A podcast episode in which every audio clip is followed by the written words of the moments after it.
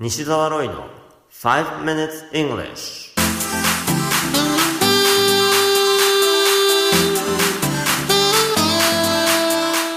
Good morning everyone.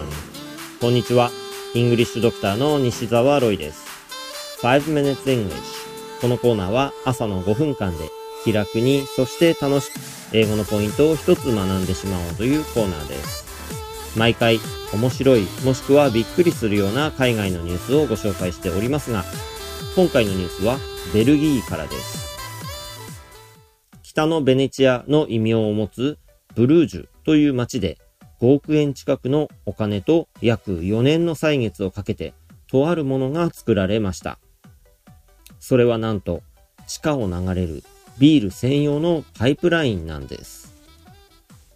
街中には500年の歴史を持つビール醸造所があり、郊外に瓶詰め工場があるんです。しかし、ブルージュは中世の建物や運河が残っており、街中は道路が狭いんです。ユネスコの世界遺産にも登録されているため、年間何百万人もの旅行者が訪れます。そのため、トラックでビールを運ぶのが結構大変だったのだそうです。そこで2カ所を結ぶ3キロちょっとの長さの水道ならぬビール道が作られました。なお、資金の調達にはクラウドファンディングが行われ、約500人が協力したそうです。中でも7500ユーロ、約80万円を出資したゴールド会員には、ビールが毎日1本、それが一生涯にわたってプレゼントされるという約束になっています。なお、一般家庭の蛇口をひねるとビールが出てくるというわけではありません。あくまでもビールの醸造所と工場とを結ぶパイプラインということです。このニュース記事の英語のタイトルは A two-mile beer pipeline carries Belgium's lifeblood to be bottled. A two-mile beer pipeline carries Belgium's lifeblood to be bottled. 長さ2マイルのビールのパイプライン。瓶詰めされるベルギーの命の水を運ぶ。ニューヨークタイムズのニュース記事からご紹介しました。今回はお酒に関する英単語をご紹介します。まずはニュースにも登場したビールですね。英語では beer。日本語でもビアホールのように言いますよね。しっかりと beer と発音してください。2回リピートしましょう。beer beer もう一つ、発音に注意すべき単語がアルコールです。英語では alcohol のように H の音を発音する必要があります。こちらも2回リピートしてみましょう。alcohol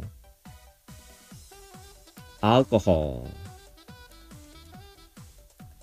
次は、ビールなどを醸造するという動詞はわかりますか？答えは brew ですね。醸造所を brewery ということをご存知の方もいらっしゃるでしょう。brew が醸造するという意味なんですね。では、どちらも2回リピートしましょう。醸造するで brew brew そして醸造所 brewery brewery そして、ウイスキーやスピリッツなどは蒸留酒と言われますが、蒸留することを表す動詞も合わせて押さえておきたいですね。distill と言います。リピートしてください。distill distill そして、ウイスキー好きの方なら知ってるでしょうが、蒸留酒の製造所のことは distillery のように言います。distillery distillery さて、alcohol, brewery, distillery のように L とか R が含まれている単語が非常に多いですね。かっこよく発音できるようにぜひしっかりと練習してみてくださいね。You have been listening to 5 Minutes English お届けしましたのはイングリッシュドクター西澤ロイでした。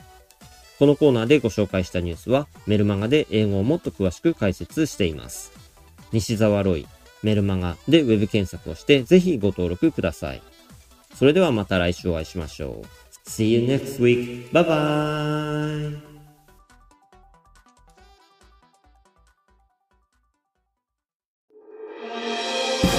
聞き方に秘訣ありイングリッシュドクター西澤ロイが日本人のために開発したリスニング教材リアルリスニング。誰も教えてくれなかった英語の聞き方の秘訣を教えます。